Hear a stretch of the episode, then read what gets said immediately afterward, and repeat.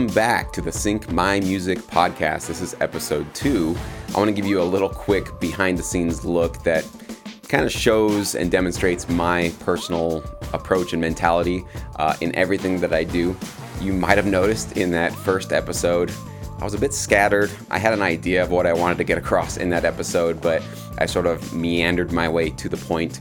Um, the audio was blown out at points. It was definitely um, way too hot. The gain was pushed up way too high. So hopefully this episode I fixed that and it's a little bit more um, easy on the air. So I apologize for that. But um, as I finished that first episode and recorded it, I definitely noticed that stuff, uh, watched it back, listened back to it, and my internal critic was saying, hell no, do not release that. That looks bad. Um, it's just subpar quality. Um, you know, it wasn't perfect. So just throw that one out and do it again. Um, but I just fought against that inner voice and I just said, nah, to hell with it. Let's throw that out there. That'll be episode one. Um, which might seem, I guess, a little careless, but in my life, especially as I got into sync licensing, as I built my YouTube channel, built my uh, my website, my brand, and now that I'm building this new podcast um, I, if you've been following me for a long time, maybe you've noticed I don't get things right the first time. I make a lot of mistakes. I do a lot of stupid stuff. Um, I don't know exactly how it's all going to piece together when I start a new project or a new endeavor. Um, but you're not supposed to know all that stuff in the very beginning. And I think um, one thing I've gotten really good at is just going easy on myself a bit, especially when I'm trying something new, um, and just knowing that like my first stab at something will not be my best stab at it. Right? I think having that expectation set that bar set way so high up there. Um, usually you allow the you know striving for perfection to become the enemy of the good right? You guys have probably heard that phrase. And i knew that um, constantly just criticizing myself and being way harsh on myself on that first episode and just not releasing it would have put me in this downward negative spiral of just all right well then was the next one better that i recorded? Okay that one wasn't quite even it. And then i knew that i'd get into this sort of um, self uh, defeating loop where i wouldn't want to ever put out anything because it just wasn't quote unquote perfect so i just put it out and I got feedback from you guys. I appreciate that feedback. Please always reach out. Let me know what you guys think. My email is uh, jesse at syncmymusic.com. I love hearing from you guys, critical or complimentary. You guys, please don't be shy with that kind of stuff. But I'm really glad that I put it out, and I'm glad that I just sort of kicked myself in the butt to just launch this podcast and move forward. And this is relevant, I think, to you because if you are starting in music licensing, let me let me take a wild guess here. You don't have all the answers, right? You don't know exactly how to craft all of your tracks perfectly. You don't know exactly how to find the exact perfect library to, to partner with. You don't know exactly all the moving pieces of track registrations, PROs, royalties, publishing, writer share copyrights, et cetera, et cetera. I'm sure you listening to this podcast right now do not have, quote unquote, all the answers uh, to how you're going to handle all these obstacles in your licensing career. Um, and you shouldn't have any of those because you're brand new to this, right? You might be new to this. Maybe you've been in this industry for a while. I think most people listening to this podcast are fairly new to the industry within at least six months to a year um, of really getting serious into this business. Um, but don't let that stop you. Don't let that be something where you get into that self defeating loop where you're like, well, I don't have all the answers. I don't have the best music yet, so I can't get started. I don't know exactly how to do this, how to do that, so I can't really get started. Um, nobody, no matter, I don't care who you ask, nobody that's become um, an expert or at least competent in whatever that craft is or a particular industry or field nobody had all the answers when they first got started and nobody did it right the first time. So even though i do provide for you guys especially through you know mediums like this i want to give you as much of my um, and tell you about as many of the mistakes that i made in the sync licensing business so that you don't have to repeat those same mistakes. That doesn't mean that you're not going to have some of your own mistakes that you make on your own that you're going to because um, nobody's journey is exactly the same right guys? I mean i'm going to tell you and i do uh, detail exactly how i got to where i am in my licensing career and i do want you to follow in those footsteps to the best of your ability. But let's not get confused here. Your journey will be unique to you and your music and the libraries that you partner with and how you go about your process for turning this into your full time income. And you have different bills you have to pay, you have different people that rely upon you uh, for your income you have a different set of expectations about what is success and um, how quickly you expect to get there and what limits or um, expectations you set for yourself for the future. So just be aware of that that no matter where your road is no matter what you're going to start to do whether it's a podcast or whether it's getting involved in sync licensing can't get away from the fact that in the beginning lots of things are not going to go exactly how you planned. But the important thing is to see those and to recognize those maybe errors, mistakes, things that aren't perfect, and never make them again. Try your damnedest to never make those same mistakes again. That is the big thing that I want you to take from everything that I teach you guys, um, especially now as you're diving into this podcast. So, with that out of the way, today's episode, of my dog here is sitting right next to me, and she wants to be on the on the show. But sorry, you can't be on the show. But um, today, I want to talk about the differences between working directly with um, music supervisors, um, or maybe a direct ad agency, or somebody that's uh, directly placing your tracks into a program versus music libraries. I know that there are many uh, conflicting uh, bits of advice out there online in terms of which one is the better path. Should you just go straight to music supervisors who have these projects they're working on, or should you do what I've done, what I recommend you guys do, which is get involved in uh, music libraries? So, let me first explain to you um, why I don't believe that going directly to music supervisors, let's just take that as an example, is the best approach. Okay, so I'm going to basically, in the beginning of this, um, try to dispel some myths that maybe some people have, and then talk about the uh, pros and cons of that approach of going directly to the supervisors. And I'll do the exact same thing with music libraries. There are pros and cons to each, so don't get it twisted. There is definitely going to be uh, maybe some reasons why you'd want to go in one direction or the other. But in my experience, what I've seen, and also who I've talked to, I have many music supervisor friends. I have old uh, college uh, buddies that are now uh, big, major music supervisors, and I get the insights from them, and I know exactly how they're running uh, operations and where they get their music and how they do that kind of stuff. And in fact, um, we will have an interview on the podcast uh, within the next couple of episodes of one of those music supervisors that's going to give us some great insights into how he curates music and how he selects music. And it's really, really going to be a, a fascinating interview. So I'm excited for that. I hope you guys are too. So, let's first start with uh, what a music supervisor is. You guys probably do know what they are, but essentially their job is to find and secure and clear music for any type of medium. It can be a TV show, it can be a promo, it can be a commercial whatever it is that they're in charge of finding some great high quality music for, that is what they've been hired by. It could be a production company, it could be a director, it could be anybody that's in charge, uh, an executive producer, anybody that's in charge of putting together a show or a promo or a commercial, some sort of piece of content, even radio stuff. Um, they are basically hired, a music supervisor is hired to find great music to place, okay? Because a lot of times, if you're a director or a producer, um, you don't necessarily know too much about the music side of things. You might know how to find uh, a great casting talent. You can write a great script. You can work with some great talented people. Uh, my dog really wants to be on this podcast. She's uh, getting very aggressive here.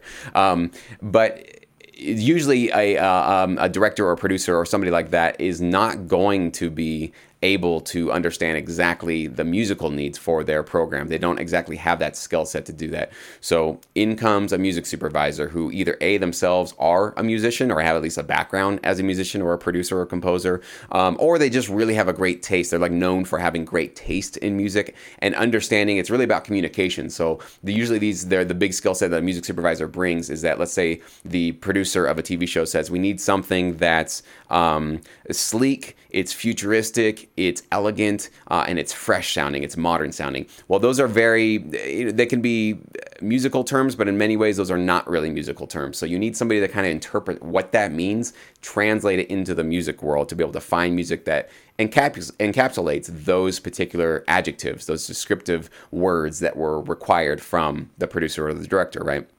So that's usually how us music supervisors is going to earn their their weight. Uh, they're going to earn their keep essentially. Um, second part is that they need to have the ability to clear music, right? So either they themselves are negotiating these clearances, or they're going to work with somebody else that can help them clear the music for um, these uh, projects that they're going to be putting music into. So that's what a music supervisor is. And so a lot of people think that the best way to succeed with music licensing is just to directly approach them, find out who they are, you know, do some research online, even look at maybe some credits, IMDb credits for popular TV shows, films, look at who the music supervisor was. A lot of times you can find them directly, you know, get their LinkedIn or get their email address and just directly pitch them their music, and that's what a lot of people think is the best uh, or the, the the most profitable, I guess, or the the most likely to get placements uh, approach that they should be taking.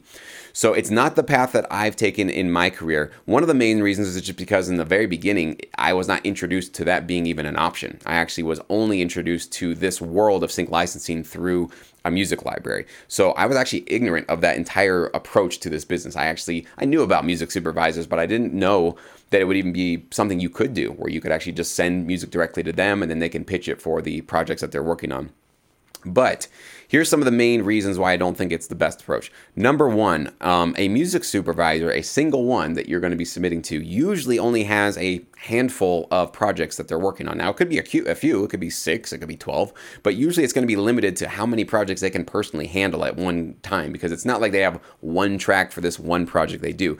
Uh, if it's a trailer, um, that they're in charge of securing trailer music for, that could be six different tracks or 10 different tracks that they find to basically supply to the music editor or the, uh, the video editor to insert into that. So that's a lot of work for just one project. So usually you find with music supervisors, they don't have hundreds of projects uh, available for music at any one given time. Usually at one time, they'll have one, two, maybe six, uh, again, max, maybe 10. Um, but usually they have a small handful and they're usually working on one or two at a time. So when you direct directly go to a music supervisor and you have, let's say, a full album, 10 tracks, if your tracks are relevant for them at that one particular time and they want to take you on and they're interested in directly partnering with you, that'll be something we talk about in just a second here, um, then you're limited to those one or two or maybe five or 10 projects that they have currently available for your music. So if you're lucky and your tracks are relevant, possibly you could get a great placement. Now, even if you do get one placement with them, um, how do you know that the next uh, couple of opportunities or projects that they work on will also need your particular style of music, whatever your genre is. You really don't because they're they could be working on a TV ad today and tomorrow they're working on a trailer and then they're working on a hip hop thing.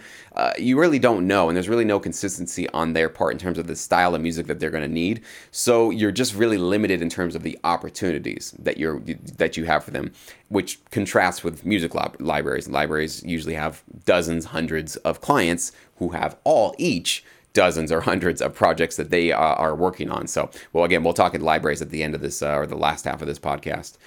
So that's number one. Number two, um, music supervisors more and more these days, and I'm definitely getting this from direct um, interviews I'm having and, and just conversations that I have over the phone with supervisors. They are these days more and more less likely to partner directly with writers. A couple of reasons for that. Number one, sometimes it's a headache. Sometimes it's just to have to handhold and to explain to them what the contract is and to get them to deliver the finals and all the metadata if they need it, or they just need, um, you know, the the alt versions and the mixes and the stems, and they just need all the stuff. Um, usually, a supervisor is so busy with their job of actually getting music they don't have time to manage a producer or a composer to get all the assets, to get them under contract, to explain a contract to them. It's a lot of work sometimes to handle, especially if they need a lot of music from a lot of different composers. Then you're talking about basically another full time job of managing uh, producers and composers and all that stuff, right? Registering tracks. It's, it's just a lot of work. And they usually don't have time to do that. Uh, secondly, when they only work with music that they directly um, get from producers, there can be another uh, legal issue where maybe they're accepting tracks from a composer who hasn't cleared all of the samples that they're submitting to them, or maybe there's a composer who's sending music that they don't own, or that it's tied up with another publishing company. They're not being forthright with a music supervisor, and bada bing, bada boom. There you go. You got a legal problem. You got a, a copyright infringement problem. You've got a legal um, infringement problem, and there, there's lawsuits there coming. So there's a risk by taking music from sort of unknown uh, people out there, even if they can tell you, absolutely, I own all this music and it's not tied up anywhere. How do you really know that? It's almost impossible to really know that. Um, and the last is that they want a large collection of tracks to be able to sift through and have a lot of options. And so when they, if they directly approach and work with composers, well, one composer is only ability uh, able to really compose so much music in one given time, right? How many tracks can you actually crank out in one month? Maybe 10, maybe 12. I mean, maybe 15 or 20 if you're really hustling, but you're not going to be able to give them 100 options within a week for one particular placement, right? sometimes they need 100 different tracks to really listen to to find the perfect one to work with. So a lot of times these days, uh, supervisors are going away from the direct model, um, partnering with producers, and they themselves are also going to music libraries. Why? music libraries have that quantity, right? They have tens of thousands, they might have 20, 30, 40, 50,000 tracks in their catalog in all different styles, all different genres, neatly categorized and organized and included with metadata and easy to be searched, and you can instantly download them. Makes somebody's job a lot easier, right? That's a really nice service if your job is to find really high quality music as fast as possible, okay? Then the second uh, uh, benefit for a music supervisor to go directly to a music library to secure this music, legal uh, considerations, right? All music that has been gathered from a music library has already been cleared. Okay, so if you're a music producer and you partner with a library, you're signing paperwork before that music goes on their website, which says that is 100% owned by you, that you are going to either uh, indemnify um, them against any claim. So if basically a lot of times a library contract will say, let's say that I submitted music with samples um, that I don't own, somebody comes to the library and says, "Hey, these are unauthorized samples you're using in these tracks. Uh, we're going to sue you." A lot of times, your contract will go right back to you as the composer. So the library is going to say, "Hey, hands away. We have this contract that's saying that we are we are hold um, um, harmless for any infringement or anything like that. So here's the composer's name. You can go directly to them. That's why you guys, as composers." absolutely need to be very careful about where you're getting your samples. Do not copy somebody else's track. Do not sample a track.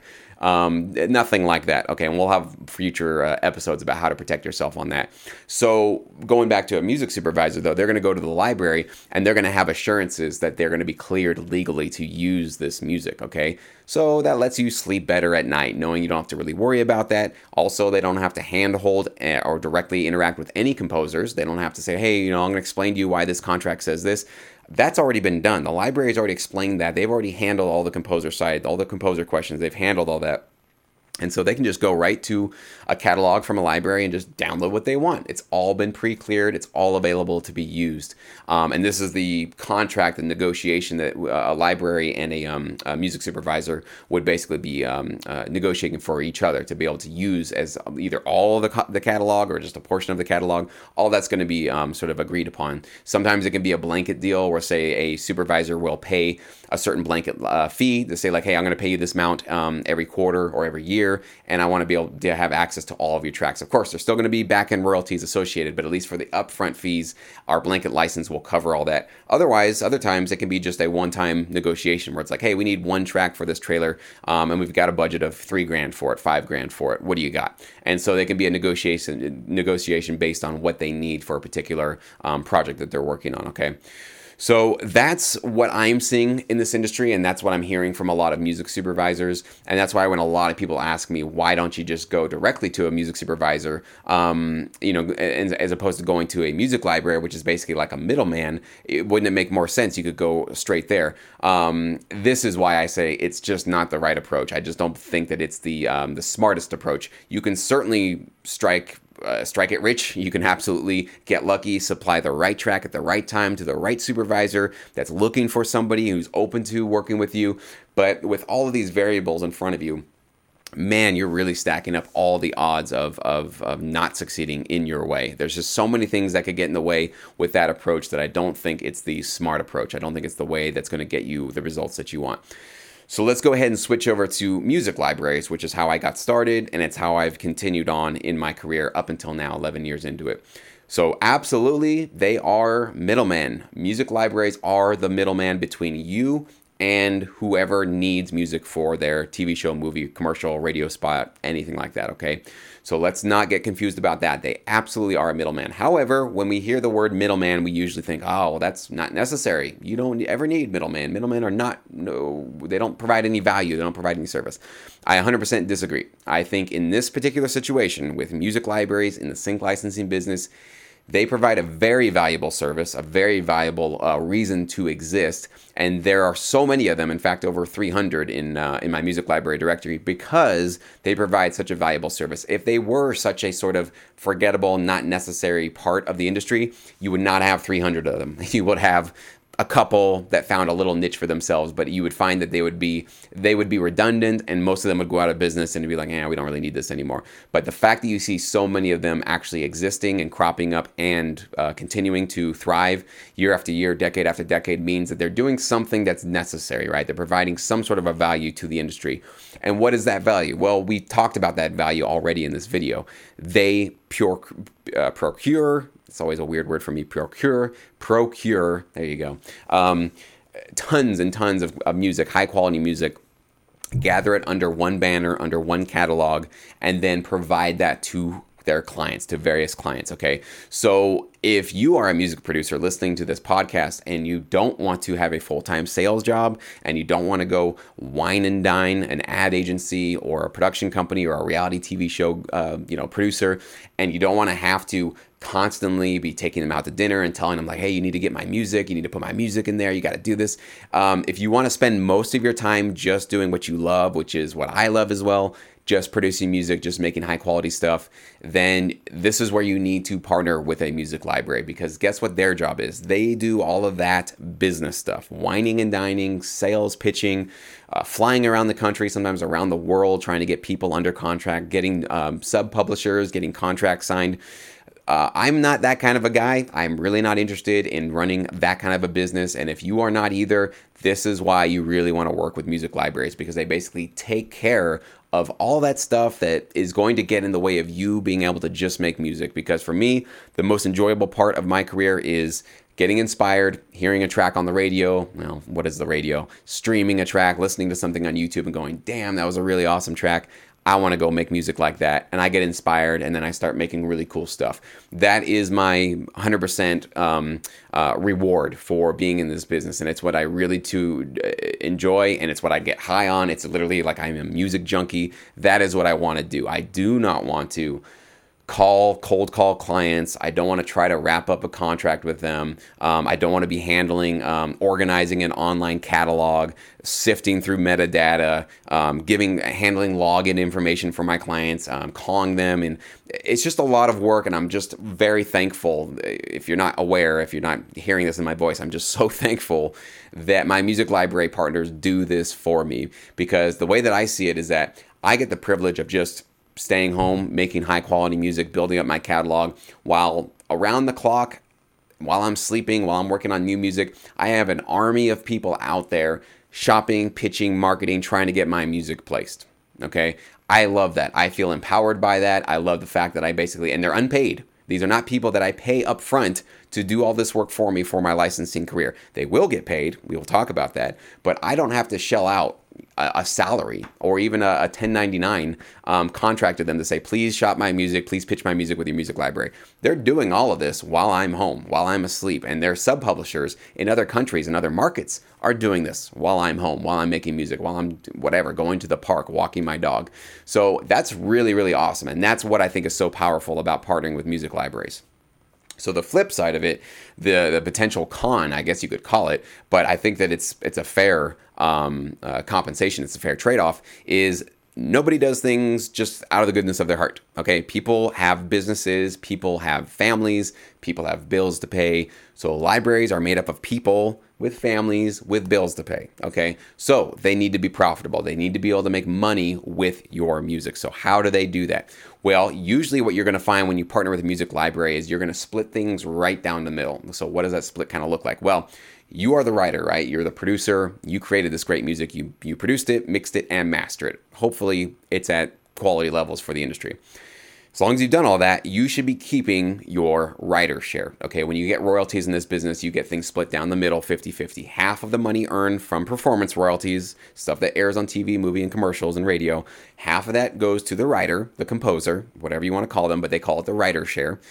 The other half of the income goes to the publisher. Okay, so when you partner with a music library, who's doing all the wining and dining, getting those clients, getting those opportunities for your music, categorizing things, organizing things, creating the website, uh, marketing their music to their clients.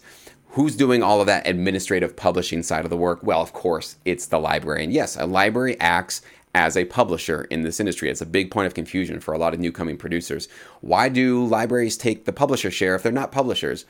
What do you think they're doing? Uh, they are publishing your music, right? They are finding outlets and mediums and profitable places to get your music pitched to to land so that you can earn both potentially upfront sync fees, the upfront payment to get your your music synchronized with the picture, with the with the video, and also earn you those back end royalties. So usually it's that 50-50 split that you're going to see uh, with libraries. Now that's probably what you're going to see for exclusive libraries. They'll, they'll usually it's not always a given. You know, there's always room uh, give and take in some libraries. Um, uh, well, let me let me split split this up. The 50-50 split in terms of your publishing and your writers, that usually is always the case with um, with exclusive libraries. And if they're not giving you 100% of your writer share, they're saying, well, we're going to take the publishing and we're going to take 25% of your writer share, or we're also going to take 50% of your writer share.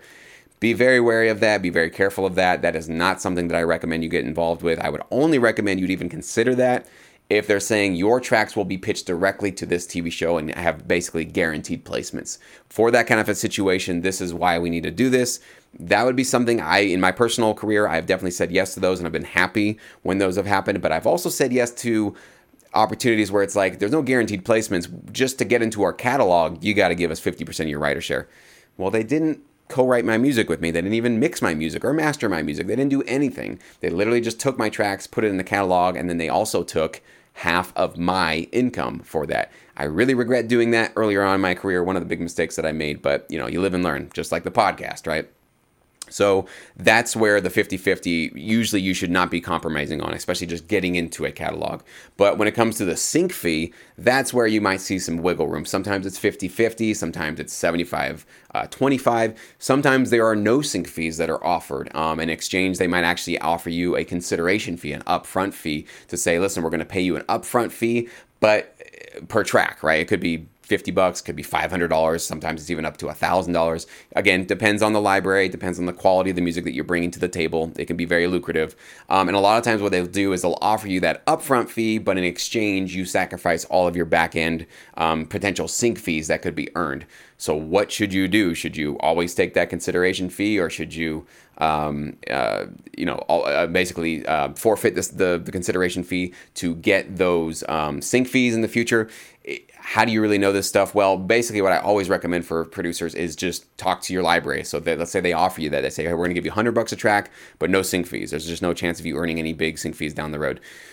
Ask them, do you guys get regular sync fees? Are there opportunity? How often do you guys get these kind of opportunities? It'll help me make a decision on whether or not I want to basically forfeit a little bit of income now for maybe some better better opportunities in the future. Um, and just try to be as transparent as you can with the library, and they'll hopefully give you some sort of an answer that can help you understand whether it's better to just get you know a thousand bucks for your um, album now or to say you know what? Just take the tracks. I don't need that money right now. I'd rather actually um, uh, get those larger opportunities uh, in the future. So again that's sort of a trade-off. I can't tell you what the right answer is. You really just have to make that call for yourself. But that's usually what you're going to see in this. Um, and then there could be some libraries that have no consideration fees and no sync fees at all. And it's not because they're withholding anything from you. It's because they might not charge any sync fees to their clients. They might actually just do something called a blanket deal, where that's what we talked about before, where they just pay or they charge their clients a, um, a quarterly or an annual fee, and the, their clients can have access to any any tracks they want to at any time, and they can place them as they need to.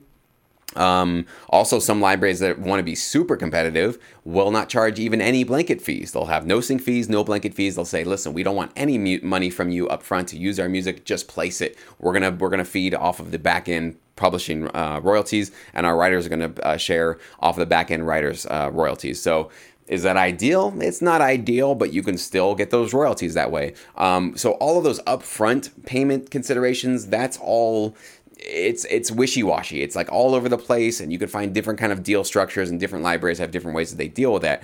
But I always say, regardless of all of that, your writer share is the thing that you protect first and foremost, and you do not compromise on that because that is going to be, at least in my career, it has been 100% of um, what has kept me um, doing this full time. Okay, if I didn't have royalties coming in every single quarter, both domestically and internationally, this is not going to be something I can do all, all, the time. So if I was just relying on upfront um, uh, sync fees for, let's say, like the commercials or national commercials that I've gotten, I would have not been able to survive in this industry because you can't guarantee those. You can't you can't count on those, right? Some months you'll get four of them in a row, and you'll have all this money coming your way and all these opportunities. For f- four months after that, crickets. Nothing coming your way, no opportunities. There's absolutely nothing coming across your desk and in your email inbox. So if you're relying on that, man, you're putting yourself in a really risky situation. Consistent income through those back end royalties, I feel, is what is going to be the smartest path to keep you doing this over and over again and to keep with this because I, I had one um, previous bandmate and he went down that path of only doing custom work. So he and a partner actually started doing um, uh, music composing for um, commercials and they were making some decent money, you know, three, five grand per pop. Um, and it would be like a day or two of work, not too bad. And I remember talking to him and he was doing really well. They were doing great for the first couple of months getting some car commercials and some great things, um, splitting it usually down the middle. Um, sometimes there would be back end royalties, sometimes not. It'd be a complete buyout. Those usually would have the bigger fees up front.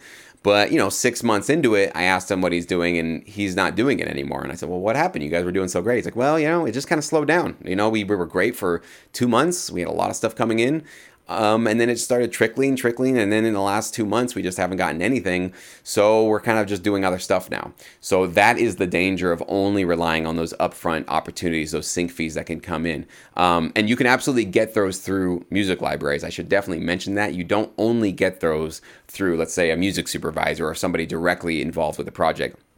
Uh, if the supervisor is coming as I said before, to a library and saying, "Hey, we need we have a trailer, we need a spot. It's it's 10 grand up front for the sync fee. What do you got?" Well, depending on what your contract says, if it's 50-50, like like I said, usually it is, well then you're getting 5 grand if your track gets placed through the music library. Five grand's not bad for something that you already composed, you already did the work for it, and that same trailer track can get placed again and again and again and again. So that's what's really cool about working with the music libraries is that you still get access to these upfront sync fees and you also get access to many more of them because like I said, one library, a significant library that's doing well, um, they won't just have one client, right? Or just maybe four projects that they're working on.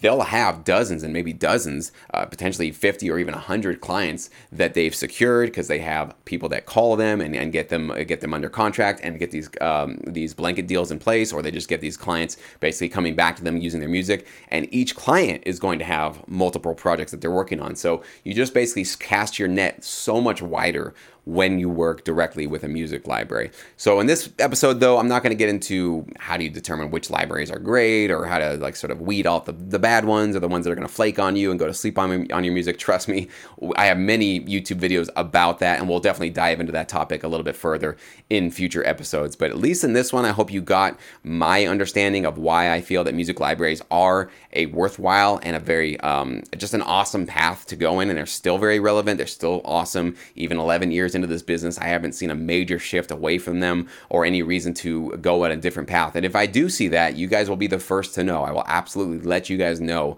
of any sort of a change in a strategy that I think is profitable. But at least like I said before, I will only teach you what I really know.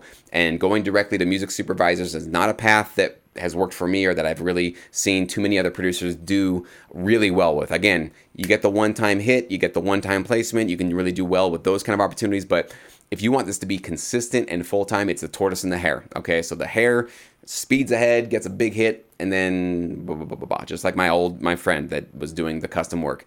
Lots of great stuff up front. Things started trickling, started to slow down a bit. Okay, the tortoise myself slowly moved into the business gradually was building building building building building. Not just chasing not just getting oh i want this $100000 opportunity. If i don't get that i'm a complete failure. You know not getting ahead of yourself but slowly you build you consistently build up your catalog and you work with really great quality libraries that can uh, open up this net for you of all these really cool uh, placement opportunities to build those royalties for you down the road. So Thank you guys so much for listening. As always, please do leave me a review, whatever you're listening to me on iTunes, Stitcher, uh, even here on YouTube. I always love uh, if you guys are watching this on YouTube, leave a like, uh, do subscribe. Wherever you're getting this content, just leaving a, re- a review for me means so much. It really does uh, help me uh, continue to do this and obviously to spread the word about what I'm doing here with this podcast and with Sync My Music. Thank you so much for watching. We'll see you guys next week. Thank you for listening to the Sync My Music podcast. If you enjoyed the show and want me to do more episodes, all that I ask is that you leave me a review on whatever platform or app that you're listening to. It just takes a few seconds. I'll never charge for this podcast, and I want to keep it 100% ad free. And your review right now will help me do just that. Thank you so much.